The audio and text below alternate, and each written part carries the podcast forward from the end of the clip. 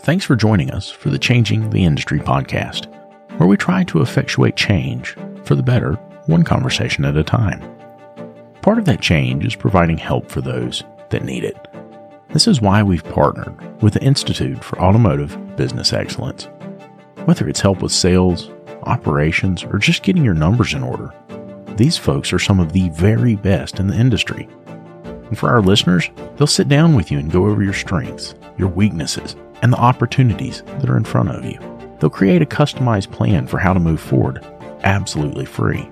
That's right, free. And if your plan includes one on one coaching, they can also help you with that. There's no hard sales pitch, no obligation, just honest help from honest people. So if that's something that you think could benefit you, make sure you click on the link in the show notes. And now, on to the show.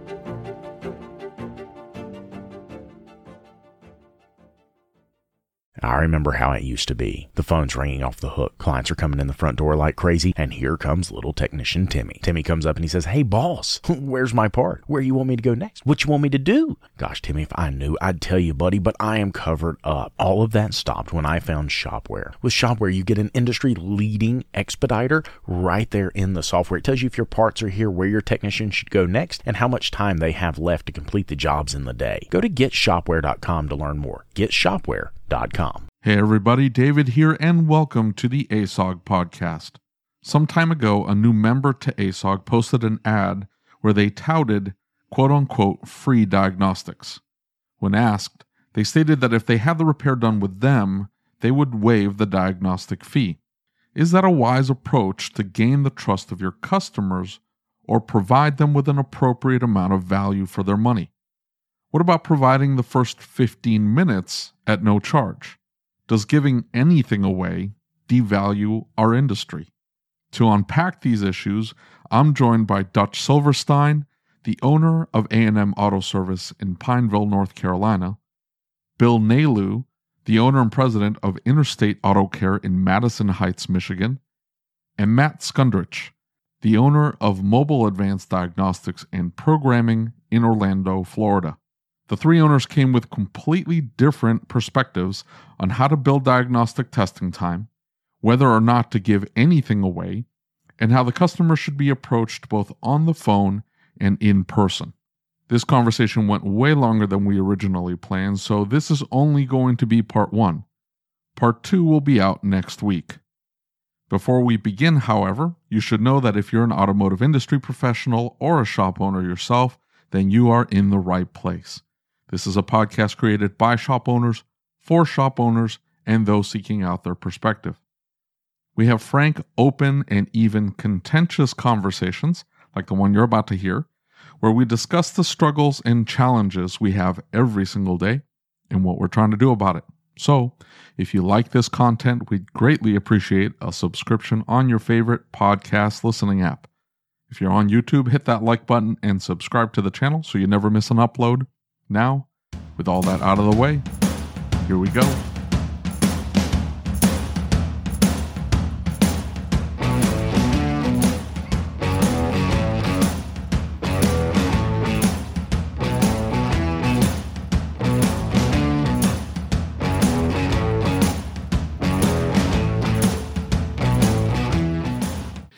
I talked to Lucas uh, a couple weeks ago. Somebody had posted on the ASOG group about giving away their diag fees if they do the repair with them, and the the person didn't like the responses that they were getting. Obviously, they ended up deleting the post, but that had been the second or third po- post I had seen with the same premise, and and that they're giving away their diag if they do the repair with them and these are usually one or two man operations and they feel that it's appropriate to do that uh, and they don't see any anything wrong with it. And i wanted to have this discussion which is why i threw that post up there to to get everybody riled up and then hopefully get a few people that wanted to jump on and have a discussion about it uh, on the on this podcast. Now I, I wanted differing opinions as well. Um, i do things a certain way at my shop Bill, I believe you do something kind of similar to what I do. Dutch does something completely different, but maybe not. We'll see. and then uh, and then Matt deals with the aftermath of the shops that give away their Diag. So They're my favorite customers. there you go. So so Bill, kind of describe your process, how you deal with with uh, with Diag, and your philosophy behind it. Okay.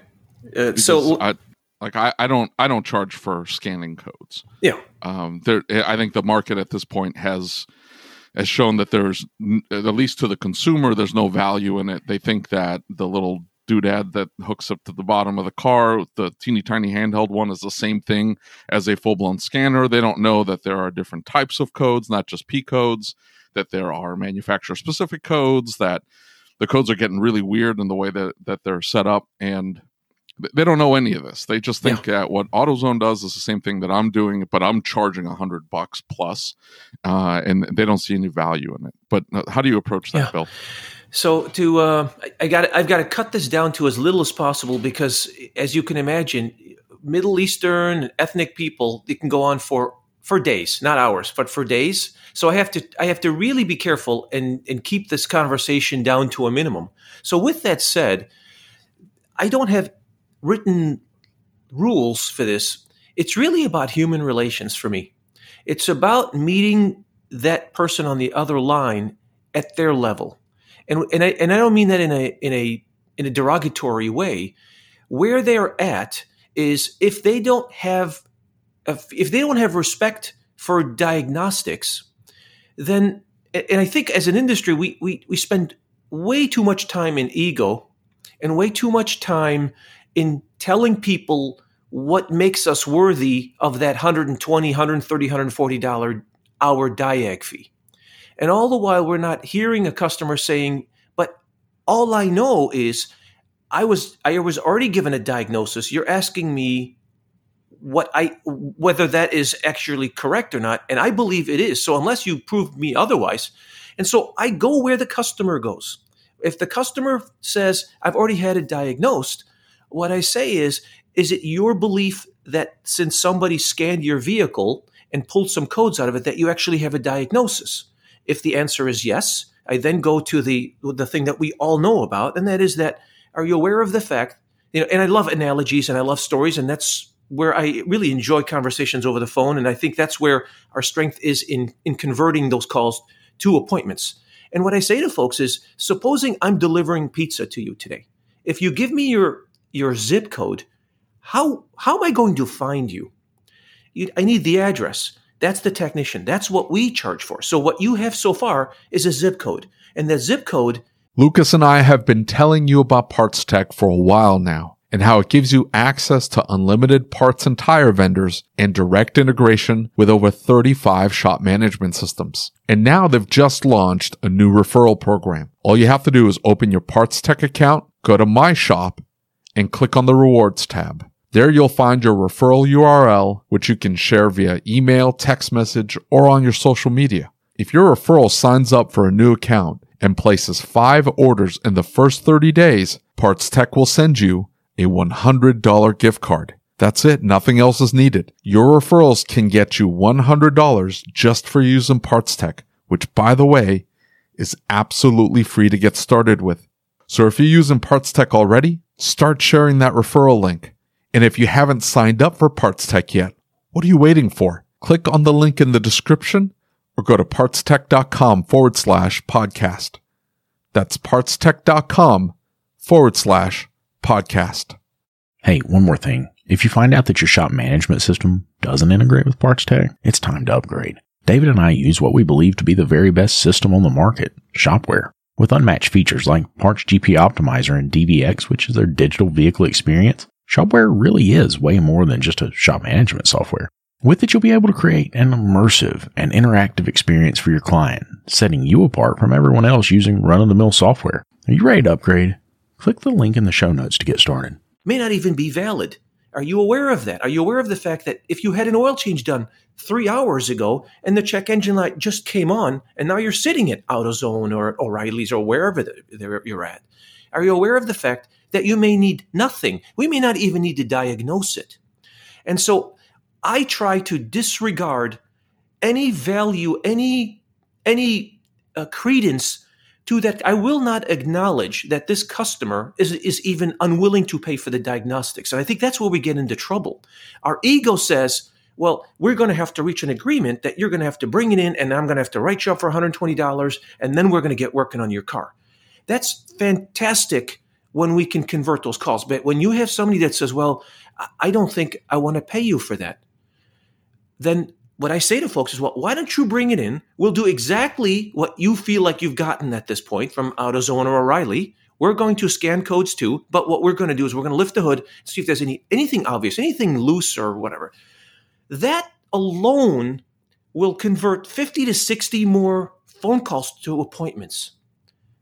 And as expensive as our business is with what we're paying for, 20, 30, 40 dollars per click to, to, to even make it to a phone call, and we're going to just sort of, I don't know, just sort of throw away that phone call because we're not ready to meet them at their place. That's where I hope this conversation is going to go. Uh, we are brilliant people at technical things.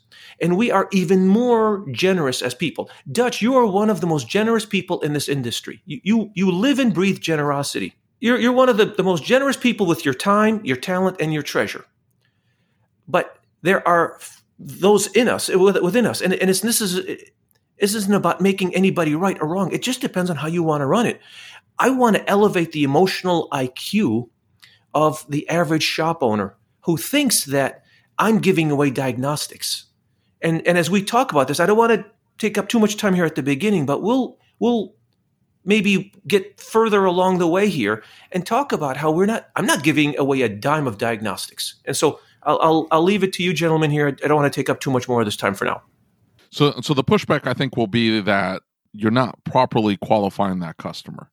In other words if they think that they're going to walk in and get something for free then it, you're almost pulling a bait and switch on them if you're up front with them and say you know if we do have to go deeper and uh, need to actually pull out some equipment and run some actual testing that there's going to be a fee for that.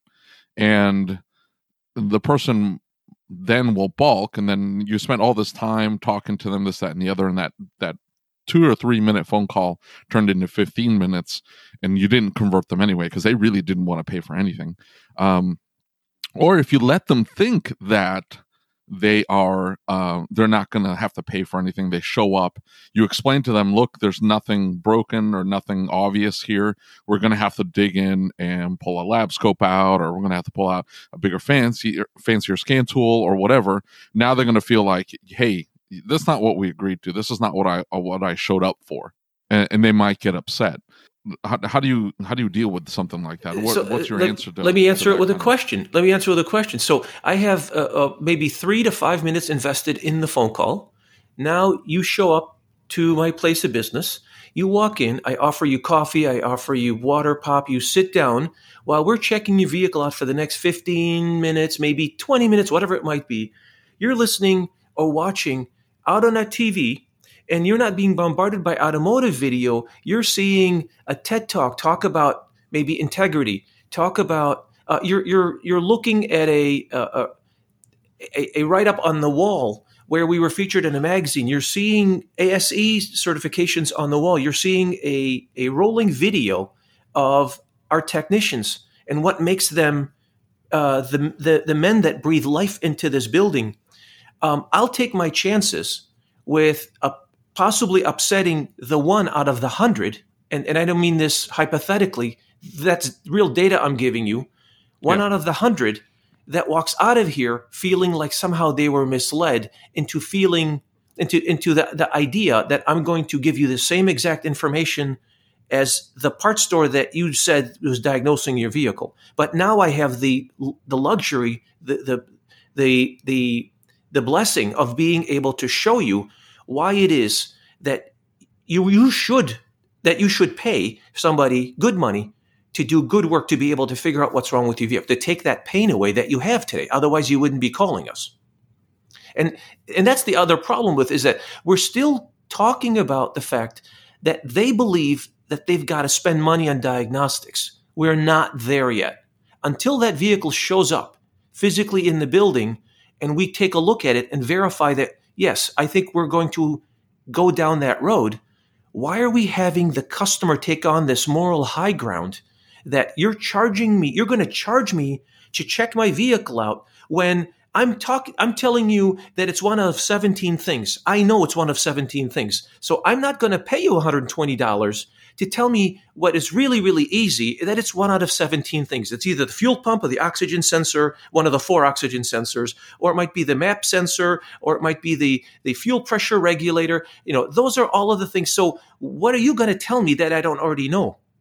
David, you know, it's, it's one of 17 things. And so why don't you just go ahead, figure out what's wrong with it, and let me just fix the car? That's the silly road we're traveling down.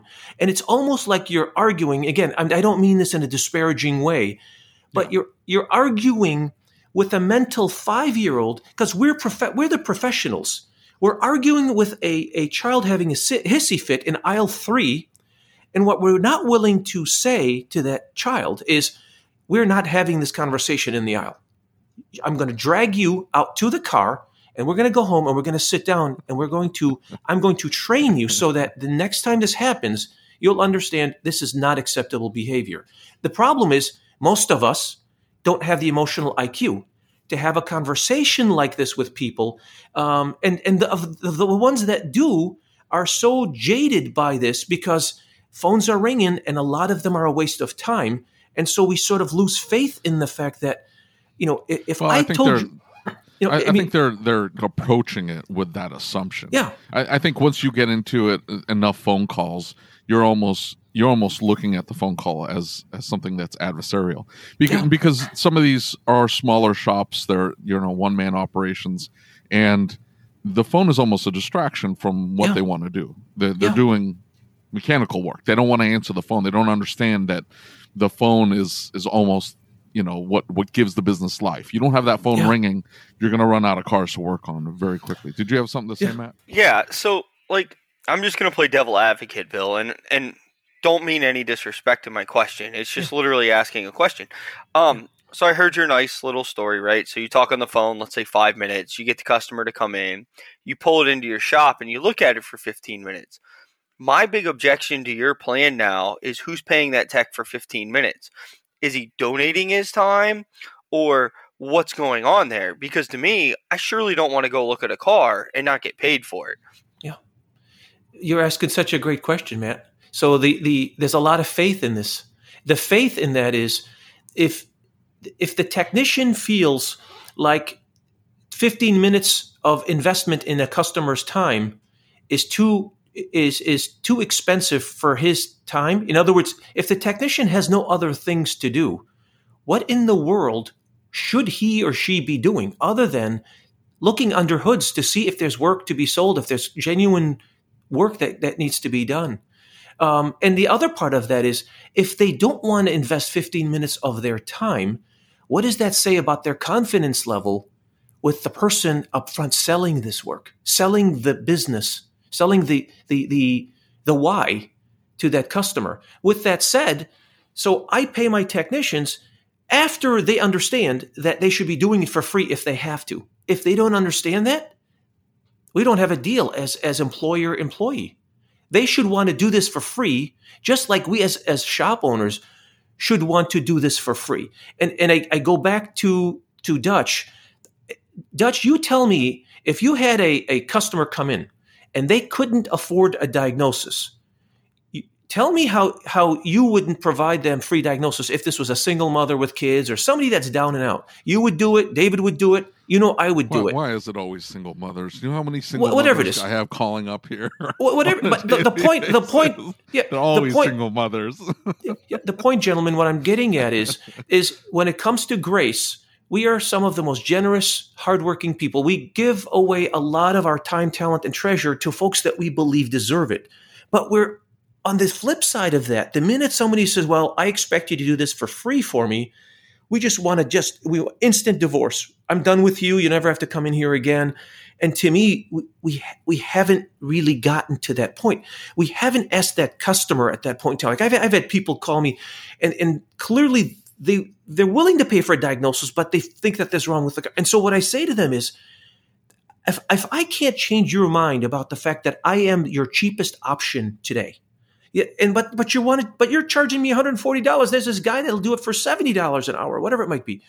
I said, if you don't already know that paying good money for good service is the is the least expensive way to hire anyone, let alone an, automotive mechanic today. If you haven't already figured it out, then perhaps you should look down that road. Just see, and then and then let's keep this line of communication open.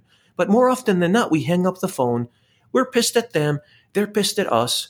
And and some of us get one star reviews as a result of, well, I called them up. It sounded like they were already in a bad mood, and I, I could tell from the first second that I was sort of, uh, uh, you know, I was already infringing on their busy day. Well, yeah. that's that. This is we're tone deaf. That's the problem. We're tone deaf yeah. as an as a, a, a by and large. To answer your question, Matt, like at at my shop, I pay my guys salary, so they're not. It's not free. They're getting paid, and so if they do have to go out, and I'm not charging them for whatever it is I need them to do, and um, they're still getting paid. I'm not getting paid, but the technician always gets paid, and I do that for that that, that's one of the reasons I do that. And if the other is that I don't like calculating payroll, it's just one button and I'm done. Um, but I want to make sure that if I do need them to do something for, you know, the, the little old lady who pulls up and she just wants somebody to check air in her tires, yeah, there's no fee for that. I'm not going to charge her money. I've got to pull a technician out of the bay and hey, go out there and and uh, and, and check her, her tire pressure for her, check her oil, this, that, and the other. And I want my guys to just do it and, and not worry about, hey, am I going to get paid for this? So th- that's one of the reasons why I pay my guys salary. And that just sort of throws that whole thing, um, that, uh, that objection out the window. Um, but, and, and Dutch is holding back for some reason, but where, where my, my approach is a little bit different. I, I have, some of that conversation on the phone bill i don't I, I make it very, very clear that what they got done at the parts store is just step one. And I tell them, I said, look, scanning the car is absolutely free. I do not charge to do that. If you wanted to go to the parts store and have them scan the car for you, great. I can do that here for you and I don't charge. But once we've scanned the car and we've looked at the vehicle and we've assessed that the vehicle needs test A, B, and C, there will be a fee for that. The difference, though, is I tell them I want them comfortable that they're not going to end up with a $5,000 bill without their approval. And, and in my mind, where you're taking the approach of, you know, let's make them comfortable with this particular situation. So I'm going to give away some of my time. I'm going to give away some of my technicians' time. I've taken the approach of, I'm going to charge you X and I'm not going to uh, do anything more than X I'm not going to charge you another dime without your explicit approval. We are agreeing that at the very most, you're going to walk out of here with this bill, and I'm going to be able to tell you X, Y, and Z, whatever that happens to be. So if they have, uh, if they've got an overheating issue uh, and they don't know why it's overheating, I'm going to tell them, uh, well, we're going to run a couple of tests. We're going to do a pressure test to see if we can find where the leak is coming from. Because you've overheated the car, we're going to really need to check to make sure that the head gasket is okay and that there is an additional engine damage. For those two two tests, I charge whatever, and and then uh, but I'm not going to charge you another dime past that. But you're going to walk out of here knowing that this is what's leaking. This is one of the leaks at the very least, and whether or not the head gasket is okay uh, or the you know the inside of the engine's okay. And so, if they're not comfortable with that, then I, at that point I feel like I've disqualified them because if they don't re- they don't want their problem fixed, they just need somebody to to I don't, I don't even know why they would call if if they're not willing to spend any money, but I, I think that's usually why uh, somebody is hesitant to walk into a shop is because when they make that phone call and they say, "I've got this problem," but I don't want you to charge me a bunch of money. They don't know what that looks like. They don't know what it's going to look like to figure out what is wrong with their car. And so I try to put a, a, framework around. I haven't looked at the car or anything like that, but they're telling me that it's overheating. So at the very least, I can tell them, look, it's going to be this much in testing. But I'm going to be able to tell you this information.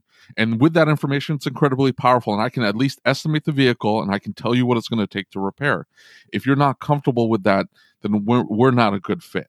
If you expect me to roll that into the repair, we're not a good fit. And I just, I kind of laid that out to them. And if they're, and I'm telling you, it works 70, 80% of the time. Um, and, and the few instances that it doesn't, it's because they were, they were, maybe used to the cheaper shop that is willing to eat the the diag in order to get the repair or they're not used to paying anything for diag which is another problem or testing i shouldn't even call it diag. What about you dutch? Uh, what, what are your thoughts? You, you can't swear at us dutch.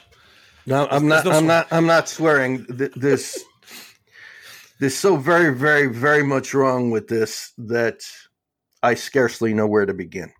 Do it, do it. Just start at the beginning and go from there. I'm screaming inside. Um, we have, as professionals, and that's the way I'm going to consider us. We have professionals' knowledge and skills that are worth money. They provide value. They are worth value. Giving part of that service away free. The service that requires the dedication and an expense that it took to achieve the knowledge and skills that are to be benefit, beneficial, excuse me, to our customer or client is absolutely inappropriate, amateurish, and it devalues our expertise. It sets false expectations in the marketplace. If there was ever a word, a single word, that is the source of frustration and likely the most headaches for shop owners, it's got to be diagnostics. Due to the influence of big box auto parts stores, it doesn't matter which one it is, and the internet with YouTube mechanics, etc., much of the motoring public incorrectly believes that a printout produced by an inexpensive handheld code reader, which is used by an untrained, typically parts store clerk, represents an accurate diagnosis of a vehicle's problem. As professionals, we know, we absolutely know that that's unequivocally untrue. So I tell people, I want you to eliminate the word diagnostic from your vocabulary when speaking to the public. Because you have to remember that a diagnosis is the end result of a careful, methodical evaluation that includes testing of various system components of their vehicle. If we are to be perceived as automotive repair professionals, you're not providing a diagnosis that consists of a simple printout that lists five or seven or three possible core, uh, causes in order of the statistical likelihood of failure. You are providing a detailed evaluation that includes testing, which offers incontrovertible proof, proof beyond contestation of a component or system failure, as well as the solution to returning the vehicle to proper running condition. This testing and charging appropriately for this testing is a sign of a consummate, a hallmark of a consummate professional. When I get somebody on the phone and says, My check engine light is on, okay, and this is what I think is wrong. I developed a procedure to handle this. And I say that's great because it is great. How did you arrive at that conclusion? Well, I went to XYZ, ABC123, and they told me. And I say that's great because, again, it is great. I want them to know that I'm not against them. What test did you run to confirm that? What? What test did you run to confirm that that's what's what's wrong? So if you go and it, it's kind of procedural, I don't I don't want to. It takes about a whole three minutes, and I could go over it here if you wanted. It's it's actually in the the ASOG file section. Um, the object is for me to be transparent. And what I want them to do is I want them to understand because I'm going to spend two to three minutes using the, the plan that I have to explain to them where their value is going to be and what they're holding on to in their hand is incomplete. And I further reinforce that when they arrive. Now, if they just show up, if they're a walk in, for example, or if they're scheduled, for example, let's pretend something. Hey, I'm scheduled to, for an oil change service and rotate the tires. And oh, by the way, on the way over here, the, the check engine light illuminated. Then, uh, and I stopped in at ABC 123 and they told me it's this. Then I go back into that same protocol. Under no circumstance under no circumstance, except for personal choice, and this answers your question, Bill, yes, I have given away services, but that's my choice. As a shop owner who knows how much money I have in the account, how much work my guys have had to provide that service free of charge. And I do that for veterans, et cetera, et cetera, because that's my choice. When someone comes up and expects me to do it, well, we're going to have a discussion. Because the hallmark of a professional is being charged for your service. I don't know of any other profession where you can go to an architect and say, I'd like you to, to uh, build me, uh, excuse me, to draw up plans for an X room house. And by the way, I want you to throw in the bonus room plans free. I don't know that you go to your dentist and go, I got a problem with my tooth. Um, but if you fix it, I want you to throw in the X-ray free. I don't. I don't need an X-ray. See, because I already know I got a toothache. I, I, and I know why. Because I can see the hole in it. So I don't need an X-ray. Dutch, there's nothing that you're saying that I could disagree with. Let's like literally, you and I do business exactly the same way. I just choose to have that conversation that you're talking about at my counter. Yeah. Because at the counter, they're looking at somebody and they're being bombarded by integrity, by by um, by proficiency. There, there's there's no way you can walk into my building and not realize this is an entirely different kind of place. Because all it takes is about five or ten minutes of sitting in the waiting room and just absorbing. You could have another customer in there, and I can't tell you how much easier that conversation that you're having with that customer over the phone is. It, you like I'm telling you this, you already know that, but for whatever reason, and, and here's the other part of this is you're talking about Dutch Silverstein, industry veteran, industry legend leader, and I'm not. I, I, don't. I don't throw around compliments for nothing. I mean that from the bottom of my heart. You know, your check will be arriving shortly. But ser- seriously, you're you're an industry legend. I'm talking, you and I are talking about the guy that's a two years removed from being the head technician. He now bought his own two bay facility and he is ripping his hair out of his head because, or her head. Well, actually, it wouldn't be her head because women are, are much better at this than we are. But he's ripping his hair out of his head because what he thinks is his enemy on the other line asking price is really, he's looking for some guidance. And what I'm hoping that they get from this this uh, broadcast is that you're going to do business the way you want to do them. We're all we're, we're all that's why we're independents. There is no franchise agreement. We all have our own style. All I want to bring into this conversation is that we're essentially on the same team. We're doing the same thing. I do not give away Diag. My only thing, this is, let me put it to you this way. So I have a, this is a typical situation. Customer calls and says, here's my problem. I need to be diagnosed, but I already have it diagnosed. And what I say to them is, is so you have the, and I do say the same thing, the x-ray thing. I said, so let me get this straight. So you've got the x-ray from the dealership. You want me to install this, this evaporative emissions uh, part. And so once we install this canister solenoid, what happens if this, if this light is still on?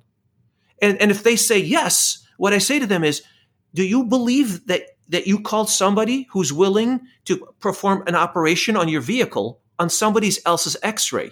I have to own that. And so then the, the, the million dollar question is well i don't want to have to pay for diagnostics the second time to which i answer well you're not paying for diagnostics the second time. We roll our diagnostic fee into the repair. And this is where I think some of this, this is where, where we may be able to take this conversation. I guess if if you go book time, if if that two hour job that's in Mitchell or in Motor or whatever, if that's what you're paying the technician, two hours, then maybe that's where the problem is at. So we take our diagnostic time, we roll it into the labor time, and it becomes three hours to diagnose and replace, blah, blah, blah, blah, blah. So I don't know what you would say about that, but that takes that conversation right off the table. When somebody says, Well, what about my diag fee? I say, Well, that diag fee on that line item, because we job cost everything, that diagnostic fee goes to zero. And then it goes to a three hour job that's going to take our technician two hours to do. Guess what? We still charge the three hours, but it's on the invoice. You know, it, it, it doesn't matter. They don't see hours.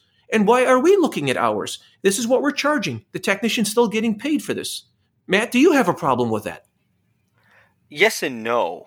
Um, in some ways, I feel you're being dishonest. I mean, why not then just make your labor rate 20 bucks an hour and just mark everything up 10 times to get your 200 yeah. bucks an hour or whatever you're at? Yeah. I mean, at a certain point, if we can't be honest and upfront with our customers, what are we doing in business? It's but we well, what's dishonest about saying to the customer, "This is what you've authorized in diagnostic time," right? Once you say, once you tell this customer it's going to be five hundred and fifty dollars to replace said part and you know labor and all this other stuff, how many folks are you actually getting that are saying, well, wait a minute, hold on a second here. I checked with the three other places and I'm getting $450. So are you rolling in this cost of this labor into this? Like, are you actually having conversations with people? And if so, then that's the customer that you don't need in your database anyway. Like, we're talking about the 1%. Uh, Uh, this conversation is literally about 1% of our customer database. The problem with that is if you're a newbie in this industry and you don't know exactly what is happening here, how to navigate through these waters, it's like 50% of your database that are doing this to you. Am I right or am I not? No. I, w- I would say it's a it's a large portion of my new phone calls. Yeah. Because we, uh, you know, I, I, think you run Google Ads, Bill, and yeah. I do as well. And so that that tends to generate a whole lot of I've never called you before, I don't know you at all phone calls and these are people with problems. Uh, my mm-hmm. car's overheating, the check engine lights flashing, this, that, and the other. And so you've got to be able to convert that because just like you said, Bill, it is $20, $30, um, not per phone call, but it, it, um, it's expensive. It can be expensive. Yeah, it can be expensive. But because every single phone call of a, that, uh, of someone potentially new is uh, costing you money, it's incredibly important that you do your absolute best to one not see it adversarially and know that hey that's i've i've spent a lot of money to get that phone to ring and this person uh, has cost me money already so i need to do my very best to explain to them the process show them that we can deliver value to them show them that we are their best option in most cases not every case but in most cases and then convert them, get them in the door. And but the problem is, I I don't. Although I I agree with uh, having some of that conversation up front or uh, in person is beneficial. You have a beautiful shop, Bill, and that would work for Dutch too, because this shop is absolutely gorgeous. Mine is not. Mine's adequate. And so uh, you know, and I play that up. I I'm like, oh, we're the down home mom and pop little rinky dink shop, um, and and that's sort of the shtick that we we go with because a lot of shops aren't quite as nice or not even a portion of how nice uh, yours is bill and, and yours dutch so what, what do you say to that shop owner then that that doesn't have uh, you know, I call it a Taj Mahal shop. Doesn't have the Taj Mahal shop, um, and and can't can't overwhelm them with that that whole um, environment because yeah, you walk into your shop, and you're getting bombarded and this that. It feels different. You're gonna you're gonna uh, psychologically you're gonna let your guard down. Um, this looks like an operation. They know what they're doing, and, and the same thing goes uh, at Dutch's shop as well, where they they come into my shop and you know i mean it's it's at least clean Uh, it's neat up front. It's fairly organized in the back shop. Um, there isn't like loud music playing. There's it isn't chaotic, uh, but we don't we don't have the the auto net TV thing playing. I don't have soft music with the the uh, air freshener going off and the, this that and the other. It, it's not like that at all. You, it just it's a desk. You know, there's a little seating area. You know, there's some cookies there because we're giving away cookies, and that, that's about it. Yeah. Um, there's no frills, and so Yeah. I prefer to have that conversation on the phone to the best of my ability. To one, I uh, I don't like to have a lot of people in my lobby at all ever. Uh, makes me nervous. And then if I can if I can figure out that this person is either going to be a good fit or not a good fit on the phone based on just some key phrases we can tell them um, then that's going to eliminate a lot of wasted time Well, see, so that's uh, what do you oh, what do sorry. you tell the, the the what do you tell that small shop owner the the the shop owner that doesn't have the pinball machine and doesn't have the TVs going off everywhere doesn't have more than one service advisor like what do you what do you tell that smaller shop owner and that's that's my problem because that's the shop owners I see, right? So they're the guys that any person who comes in that door, they're counting on them basically to pay their bills. Most of my customers, because I don't own a shop, I do mobile repair, are the one to two year old shops. These are the guys barely scraping by to make it. They're hoping that next year is going to get better. They can retain these clients.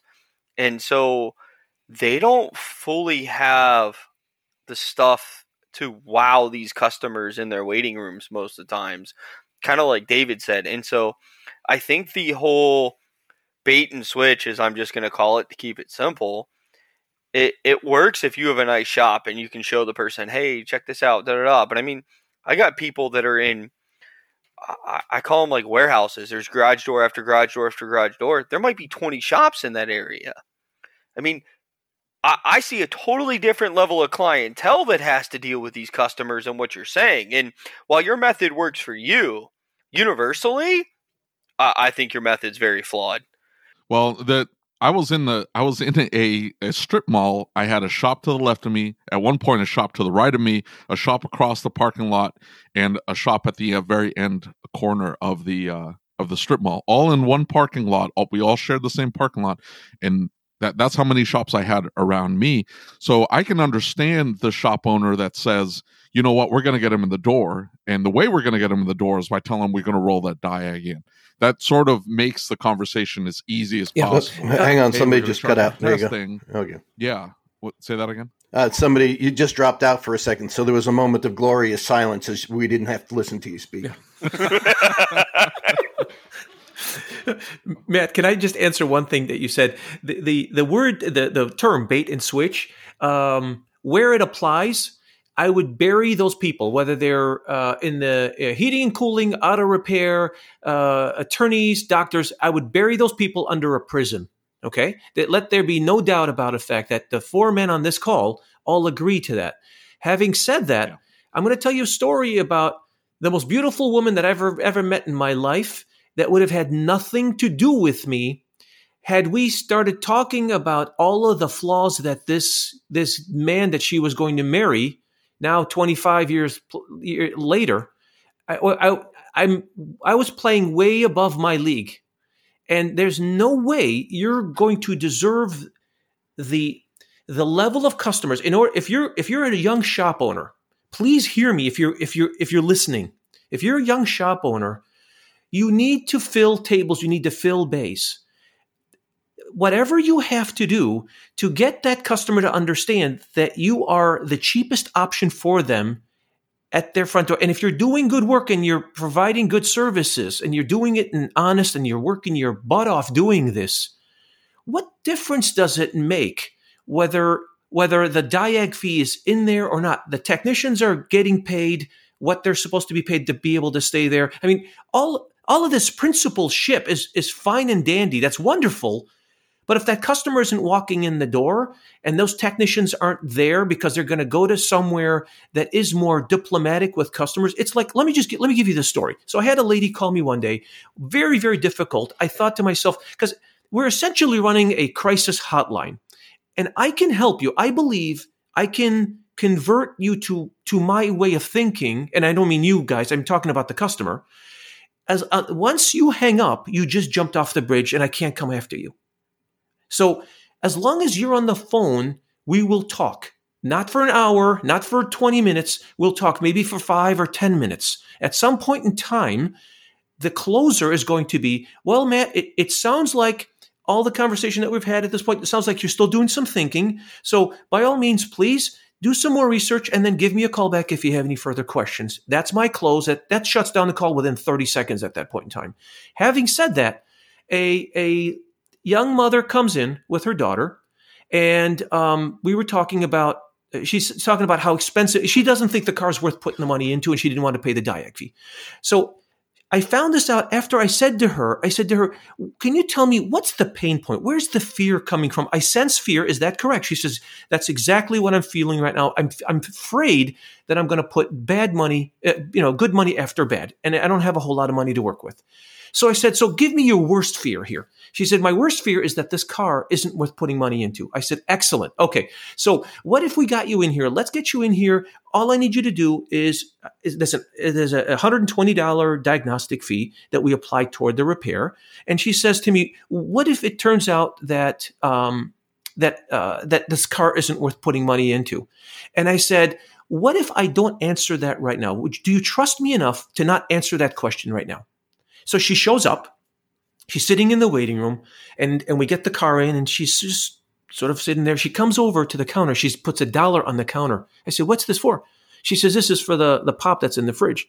I said, "Did you see a price on that? Any of that?" She says, "No." I said, "Why do you think you know? Do you need to pay for the pop?" She says, "Well, you know, I, I don't want to I don't want to presume. I said, well, if I was your friend and I'm, you know, if if I was visiting your house and we were good enough friends where I could go in your refrigerator and and get a pop, would you expect me to pay for it? She says, Of course not. I said, Well, why not? She says, Because you're a guest. I said, Well, you're a guest. So she walks away, comes back 30 seconds later, and says, let me have some, can I have some quarters for the, the Galaga machine that you guys have for my daughter to play with it? I said, Did you see a price on that either? And she laughs and she walks away. And what ended up happening is the car, in fact, needed more work than it was worth. Um, I delivered good news to her or, bad news in a very good news way. She said, "Well." She said, "So, Mister Sunshine Bill, what did you say now? This car isn't worth putting the money into." I said, "Well, you're right. So I'm not even going to bother charging you with this." I said, "What we're going to do is we're going to help you find another used vehicle." And so then, then we developed a relationship on me empowering her to be the best consumer of buying a used car, which I think I can do better than anybody in this world. And so we helped her find a used car. She's a customer to this day. And I can't even tell you how many people she's re- referred to us. You gentlemen tell me how giving away an hour of diagnostic wasn't worth that relationship. I probably there's probably ten thousand dollars sitting in my database right now because of that that that relationship. But what you've described is an atypical interaction. Relationship. Exactly. Pardon That is not the shops I'm walking into. If I walked into a shop and they had free soda and a Galaga machine, I would go, okay, first off, why am I here diagnosing a car? Second, how messed up is this car that I have to diagnose that I really should have asked a lot more questions on the phone? I mean, your shop is so atypical that I don't even know it exists. I can name 100 shops that don't even meet any of those criteria you just said. So, so then, Matt, why are we talking about our this conversation right now rather than building the shop owner to be to do business the way they want to do? To the extent that they may be that they may see a difference between what Dutch is doing and what David and I are doing. Is, isn't are we are we not having the wrong conversation then? No, you see, Well- this is. I'm sorry, Matt. Go ahead. This, I just. No. All right, let's. I'm sorry, this was a listening skill thing that we were talking about, Matt, and I'm the one that's dropping the ball. better This- at this. I'm, I'm, uh, I'm the one that's dropping the ball here, but I, I, I can't. I, I, I- there's some stuff I got to let slide by, and some other stuff I'm going to put both feet in. All right, a couple of things. All right, number one, I'm not looking to be the cheapest anything. And I'm not going to uh, tell that customer if you come in, I will be your cheapest option for doing this. I don't want cheap. I hate cheap. I don't want cheap. In I have a list of words that that uh, are forbidden in my shop, and that's in one of them. Okay, we we are not cheap at all. I am not the most expensive out there, but I am not cheap. I don't want to be cheap. I don't even like the word. It makes my skin crawl. All right. I am not going to be. Wait. Stand by. Number two. Finish, let him finish. Okay. Number two. All right. And it's just a few more. So before I rip you a new one. Okay. Number two. When you have a, a new tech, we, we have the example of, of uh, uh, we have the example of a new tech that started a business. I want you to listen carefully here. Listen to the businessman, right? A lot of techs that go out on their own deserve to fail. I want you to understand what I just said. Just because you can doesn't mean that you should.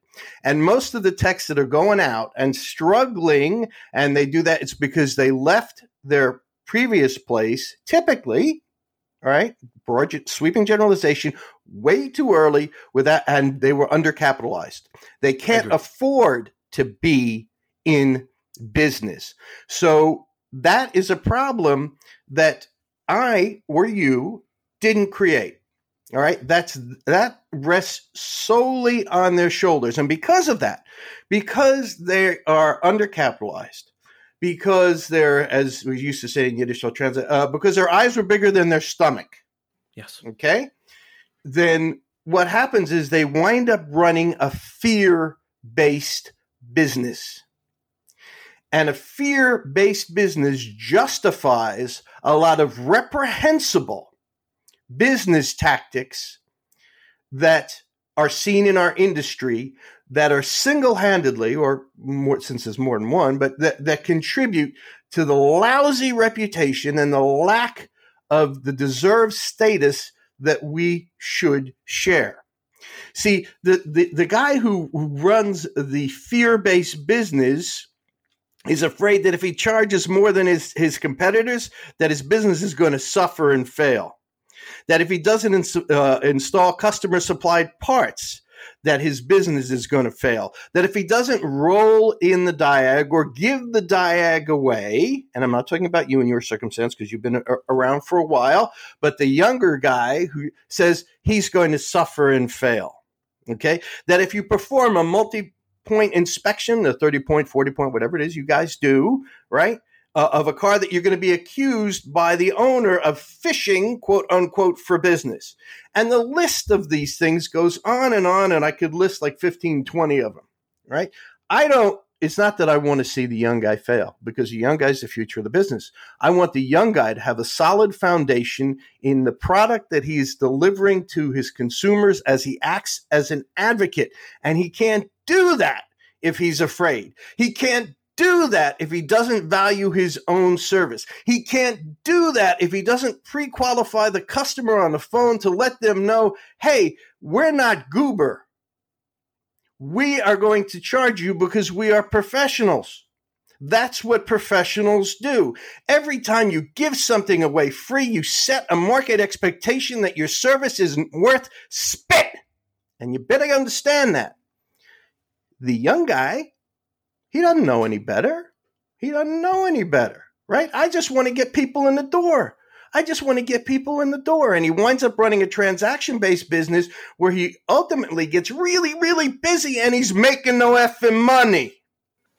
Some of the best advice I ever got was free advice from some of the wisest men and women in this industry. And I wonder if I was, I wonder what would have happened had they said, "Here's what's going on, Bill. Here's like I would be, I'd be, I'd love to be able to talk to you. The only thing that that I need to, I could, I could provide you a hundred thousand dollars in gross sales after an hour's conversation of what I have to tell you. If you just do the three things that I'm going to tell you over the hour, I need you to pay for that up front. And then if, if you don't think you got the, the value for that, you don't even have to pay me for that. I don't know if I was in a position to be able to, if I was wise enough at that point to, to, to think that this somehow I'm going to get, because that's the, the problem with, with, with what you're saying to me. Whoa, whoa, whoa, whoa! is- I think I, I don't I don't know that that's No, a good analogy. It is. I- I, mean, I don't personally. I don't agree with that analogy. The the difference.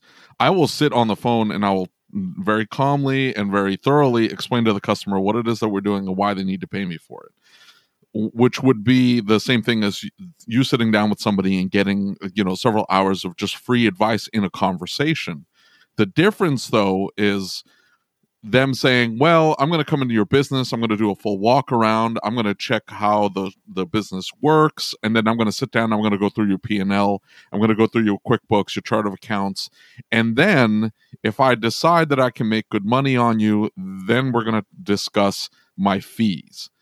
And that's fine if they want to do it that way but sitting down and just having a conversation saying here's what i can do to help you. Here's some free advice. I offer a lot of free advice to my customers. It's not a good idea to do x y and z. I had a customer call yesterday. They wanted to drive three hours four hours something like that to a used car lot that's by my shop and that's why they were calling me. It's like hey can i bring this car over to you to have it looked at? The vehicle was way uh, cheaper than it should have been. And the reason why was that it had a salvage title. Yeah. And so I explained to him what that looks like. Why are they selling it so cheap? You know, what kind of vehicle makes its way into a shop that they can just flip the car uh, cheaply? And why the guy was able to or uh, willing to negotiate for to such a low price on that particular vehicle. And he got excited because it was like a 2014 and he was going to buy it at four or five thousand dollars under market value. Uh, and I explained to him why. Why is it four to five thousand dollars under market value? Here's what's going to happen. It's not a good idea. And he said, "Okay, thanks for the free advice. I really appreciate it." And I spent I don't know maybe seven or eight minutes on the phone with him, but I could have I could have said, "Yeah, come on down. I'm going to charge you 150 bucks to do the pre-purchase inspection, this, that, and the other." It wasn't a good idea, and that I think that's what Dutch is talking about about being an advocate. Yeah, D- David, what you did is you saved that guy from himself. Sure. And maybe at the end of this conversation, what we're doing is we're we're saying to that young shop owner, or maybe maybe that disillusioned, you know, 30 year veteran uh, that can't deal with the commoditization of much of, of his industry. Maybe his maybe his his uh, neighborhood is changing. You've got a, a, slew of young people that want to text and that want to price upfront. And, and and again, I go back to this. There's nothing that we disagree on here. It's completely inappropriate. It's no less inappropriate to have a conversation about price on the phone like this than it is to literally walk up to somebody that you want to date and say how much? right up front. You, you you'd get smacked, and you deservedly would get smacked. No, typically how- I get a bill.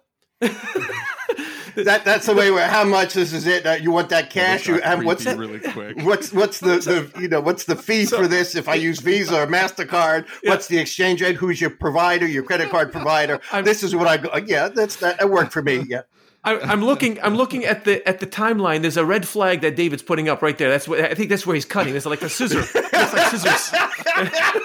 wait, wait. It's a chainsaw, not a scissors. but that that's the see. This is the, this is what I think is is wonderful about this because whoever is going to be hearing this, it's okay to disagree. Veterans in an industry, it's okay for us to disagree because after all, you're going to decide to run it the way that you're running it until it doesn't work for you anymore. At that point in time, maybe now you're looking for a different approach. And it's, you know, we were talking about this. I, I just, for the record here, about 80 to 90% of the customers we're on the phone with, we can have a discussion with them about what we charge for a diag fee, and they come in and they pay for this. Again, we're, we're talking about the, the, the small minority of customers who are going to press you, who are going to drive you to your seventh or eighth degree in that black belt judo conversation over the phone. And, and all I'm saying is we do entirely too much uh, preaching or talking, and we don't ask the question of all questions, and that is that what is it that you're afraid of, and and what what they either either they don't respect the fact that we should charge for diagnostics, or they just feel like I just want to get my money's worth. And, and asking a few more questions, look, literally 45 seconds into the conversation later, that becomes a moot point and they come in. It's easy for me to say, I've been doing this for 30 years. Easy for you to say, Dutch, you've been doing this for 30 years plus. Uh, David, I don't know how long you've been doing this. You're a young guy. 20 minutes. 20 minutes. There you go.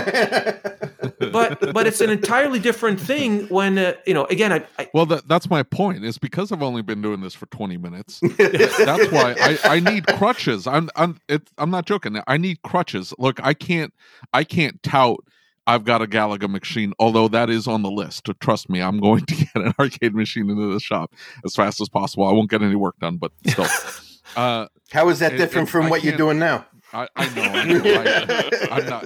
I'm gonna delete this part out. I was playing Oregon Trail yesterday, uh, just because I saw I saw I could play Oregon Trail, and I played it as a kid, and I'm like, I haven't played that in I don't know 35 years. I want to play that anyway. So, um, it because I've only been doing it for 20 minutes, I I need uh I need crutches, and so some of the things that I tell my customers is, hey, we're only going to charge you X amount of dollars. You won't get charged a dime over and above that, and and try to insert some value. The difference between the shop down the street and what I do is that we take pictures of absolutely everything. I want you to know that we put work into this vehicle. I want you to see what we're seeing. I want you to see the level of sophistication that we bring to the table is not the same thing as the guy down the street just poking it with a with an LED test light, not even an old school test light. He gets an LED test light and he's determining that part has failed we bring a higher level of sophistication into our diagnostic process. In order for us to test that part we have to uh, we're going to charge x amount of dollars but you're going to see exactly why we're making our recommendation. And again the idea is to lower that uh, apprehension on the Yes. customer's side Yes. uh, that one i'm just going to take them that i'm not going to be able to bring that i'm not, not actually bringing any value to the table and that's why i tell them about the pictures and i, I want to remove that apprehension that i'm going to charge them you know four or five hundred dollars and this happened here recently i had a customer come in uh, it brought me this clapped out nissan frontier. The guy had been up to a different shop uh, and the guy i'm not sure what he did uh, as far as testing but the guy charged him $450 and couldn't be bothered to outline the tests that he ran. Because the guy showed up here he handed me a receipt and he's like look they just charged me $450 up the street. They told me i need a tcm i need a cluster and i need an ipdm and i said well that's weird what what test did he run and he goes i don't know this is what he gave me and the piece of paper said $450 diag needs cluster tcm ipdm I hate that. that's it that's that was that. that. was it and i'm like the guy and i'm like and, and i'm asking him questions. I'm trying to get out of him that maybe he had a an in-depth conversation with this with this customer that the the guy who did the work you know really tried. And it, and it turns out he's like no i asked for a receipt. And then the gal up front went back and said hey what do you want me to put on this receipt? And and the guy came back and that's she typed it up and that's what they handed me. $450 you know what was wrong with the vehicle? The cluster was shorting out the can lines. That Mm. was that was that was it. He didn't need a tcm he didn't need an ipdm he didn't need any of that garbage. And it needed a battery and a cluster and that's it. And um but the guy didn't do any I, I- mean maybe he did some testing. I, I don't know what he did. And, and that's sort of that's the perception in my mind. That's i think when customers call us up they think that's what they're going to get. A $450 bill with no clarification vague terminology on their invoice and some gal up front walking to the back to figure out what So- to put on the invoice So, Dave, can I that- interrupt you for one second? Sure. I, I just so Dutch earlier said, uh, "I hate the word cheap. I'm not the cheapest guy in town. Uh, I, you know, I, I don't like the word cheap any more than anybody else does. You know, I have a, a visceral hatred for for that word because it's demeaning and it's and it's disrespectful. However, that's the language that the customer's speaking, and so being that I'm trilingual, um, I'm going to speak the customer's language in this. So I, I don't understand why fellow shop owners like me don't understand that they're the least expensive option in town. Why? Why do? And if the word cheap doesn't fit, then use less expensive. I don't really care. To me, they're synonymous with that. When a customer says, "I want to do this as cheap as possible," I raise my hand and say, "Congratulations, you found us. When do you want to bring it in? Would you prefer today or would you prefer tomorrow?" And so when the customer says, "Yeah, but- disingenuous. Ah, but it's not. Absolutely not. No, Dutch. what do you With think? all due What do you, what do you think No. the customer thinks when you say congratulations, you found us. What do you think in their mind? Do you think, ah, this is the best value that I am going to receive, which is what you hope that they receive, or they're going to I think, that's of what- yeah, that- that's dollars. what you're trying to Let me do. answer it this way. Okay, let me answer it this way. So your ARO is probably right where mine is at six hundred dollars ARO. Do you think I'm getting twelve ninety five oil change shoppers coming in? I don't know what you're doing for marketing. Practically nothing. Almost nothing. So we have a, a- a great relationship with the local Costco. I can't even tell you how much uh, business we get from referrals, just word of mouth referrals through the tire center. So my, my point about this is I want to speak the customer's language. When the customer says, I want, I want to get everything for nothing, what I, what I want to say to them is, well, how about we start a conversation? Why don't you come in and let's talk about that? If I have time, if I don't have time, I don't have time. I don't do it. And, and it's all about bay, bay space. If I've got a, a bay or two, if it's a slow week, I'll spend a little bit more time. If I don't, I spend less time.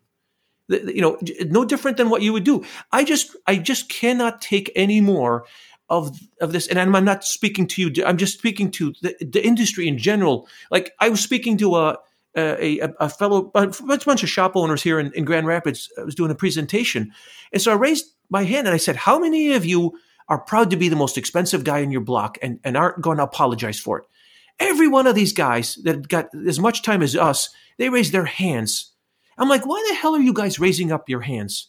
You're the cheapest guys in town. You do great work. You stand behind it like nobody does. You provide, you know, uh, uh, uh, you know, you guys are are uh, are uh, providing all kinds of benefits to your to your neighborhood and to your community. Why why is it that the guy who's ripping people off for four hundred and fifty dollars for for one hundred and fifty dollars a word, you know, diagnose, replace part, or whatever the hell is three words, four hundred and fifty dollars? Why isn't that guy more expensive than we are? And the and the reason is is because the perception is is the twelve ninety five oil change guy uh, is cheaper than the sixty dollar oil change. Like we have semi synthetic oil, we're going to go to full synthetic because the price differential isn't that much. What do you think that's going to do? It's going to drive all of the the bottom feeders away from the market, and we're essentially when somebody says, "Well, but you got a sixty dollar oil change," I say, "But you're buying two oil changes for the price of one."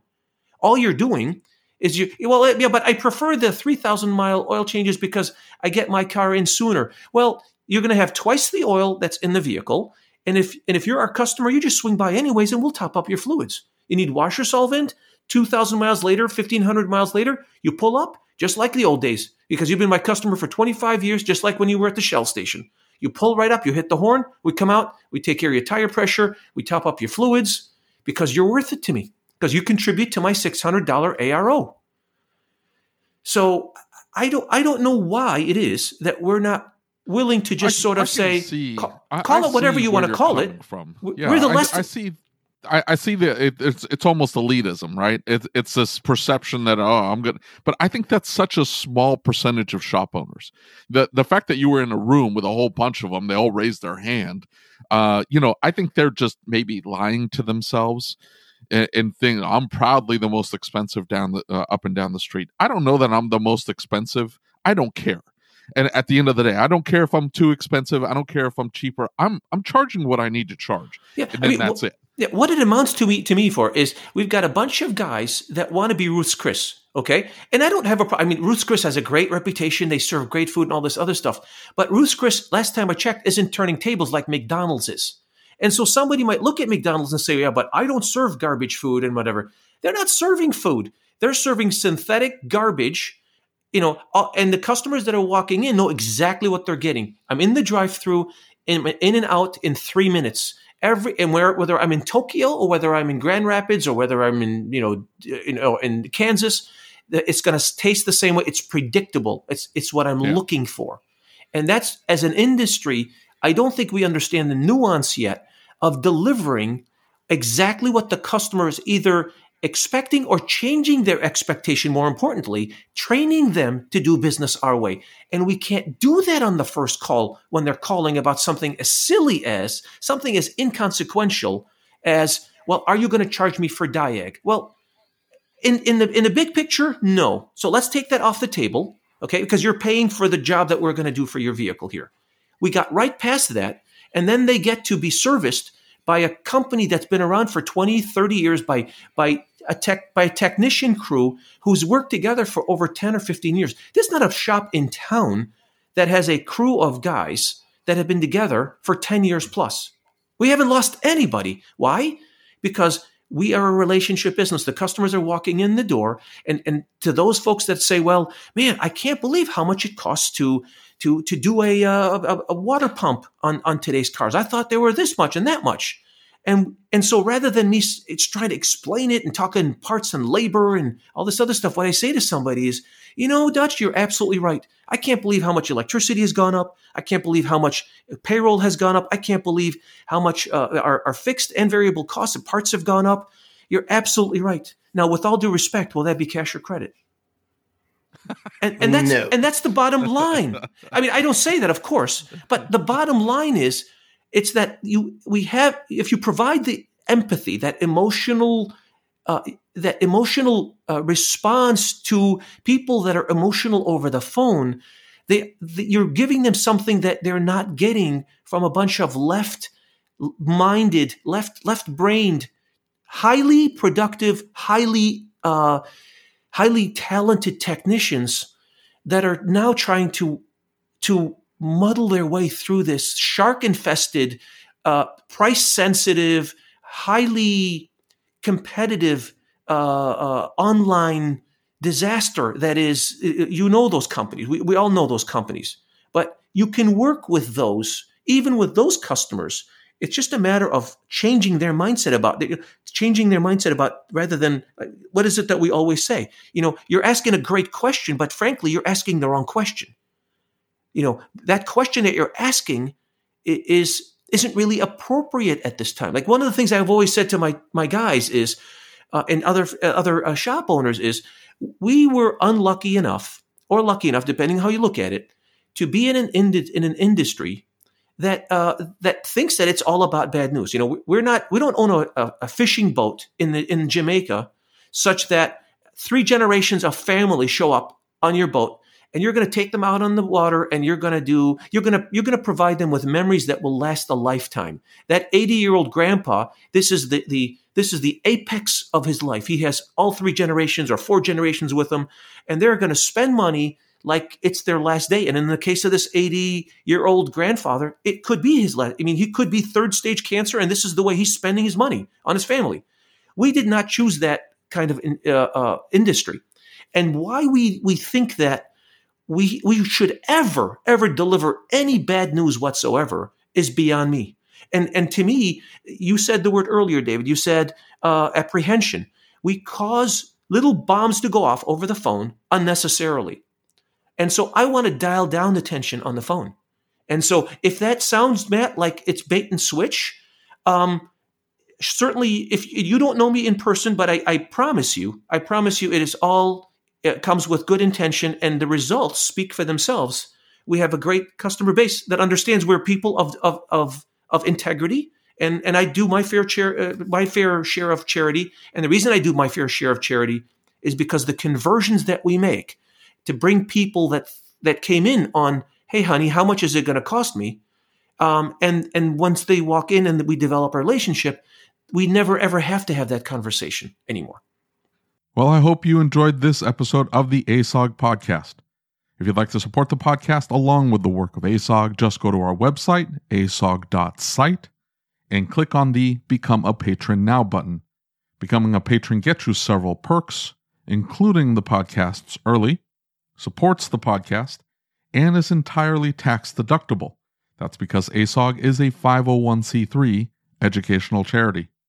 Once again, make sure that you're subscribed to the podcast. And if you're listening to this on Apple Podcasts, leave us a review. It helps us out. Don't forget to subscribe to the YouTube channel and hitting that like button. Remember that this is only part one of the entire conversation. Part two will be out next week. As always, if you have any questions, comments, or concerns, or if you'd like to be a guest on the podcast, or if you have any topic suggestions, please reach out to me via email my email address is david at asog.site. That's D A V I D at A S O G dot S I T E. Until next time.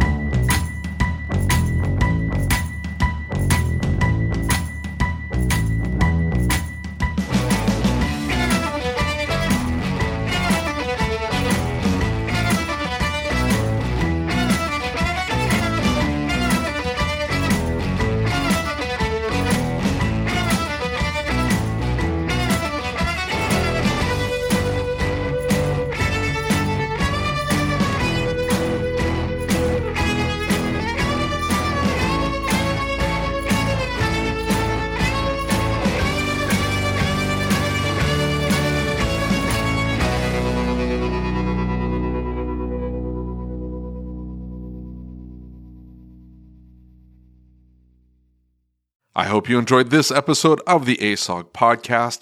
Before I let you go, I need to ask you a question. Are you using the best innovative shop management system in the country? If you doubt that you are, why are you making your life harder?